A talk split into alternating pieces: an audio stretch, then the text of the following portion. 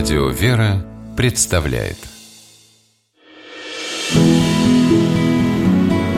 Имена, имена милосердие. Шла русско-турецкая война. После героического штурма крепости Очаков 6 декабря 1788 года тысячи раненых русских воинов в полевом лазарете мучились и стонали от боли. Немногочисленные медики трудились в чрезвычайно тяжелых условиях. Прежде всего, не хватало самого необходимого – медикаментов и перевязочного материала.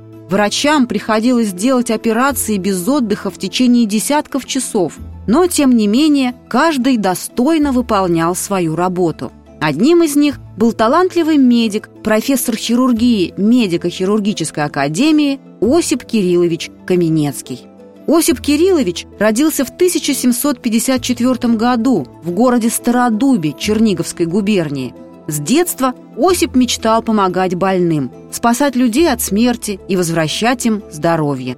В 24 года Каменецкий поступил на обучение в Петербургский генеральный госпиталь. По окончанию учебы был назначен под лекарем в Невский полк. Со множеством тяжелых страданий пришлось столкнуться Осипу Кирилловичу, когда он участвовал в нескольких сражениях против шведов и турок в качестве военного лекаря. Раненые души не чаяли в добром докторе, вставали в очередь именно к нему на перевязку. «Вы так бережно касаетесь раны, словно она ваша собственная», говорили они Каменецкому. Неудивительно, сердце Осипа Кирилловича было полно любви и сочувствия к этим простым воинам.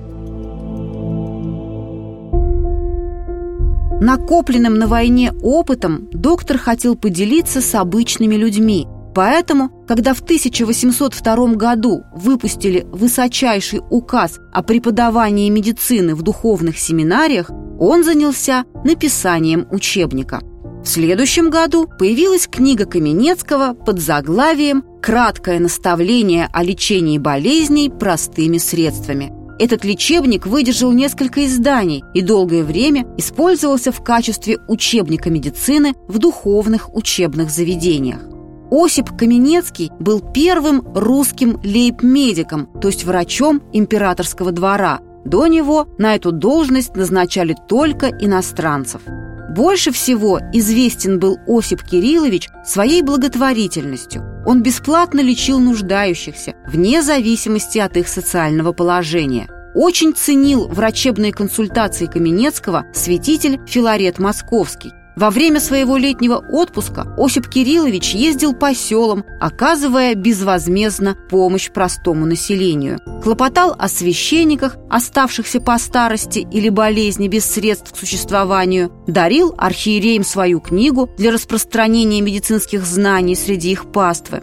Сохранилось письмо епископа Тамбовского Ионы, в котором он так благодарил Осипа Кирилловича за лечебник – Наставления и дополнения ваши мной получены и в множестве экземпляров разосланы. Священники им сами пользуются и иных пользуют.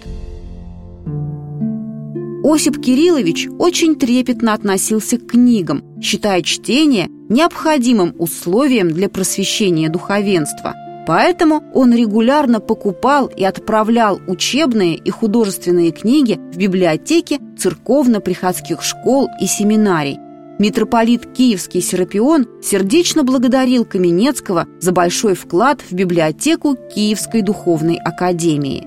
Единственное, о чем Осип Кириллович просил в ответ митрополита Серапиона – сохранить его пожертвования в тайне.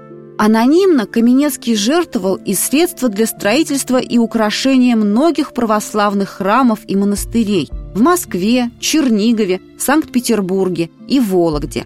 Он делал вклады, на проценты от которых выплачивались стипендии лучшим ученикам Черниговской, Киевской, Смоленской, Тамбовской и Новгородской духовных семинарий. Признательные ученики Черниговской семинарии посвятили Осипу Кирилловичу следующее стихотворение. «За малое число книг кратких и учебных ты многие сотни шлешь от севера на юг для просвещения обширного потребных и расширяешь тем познаний наших круг».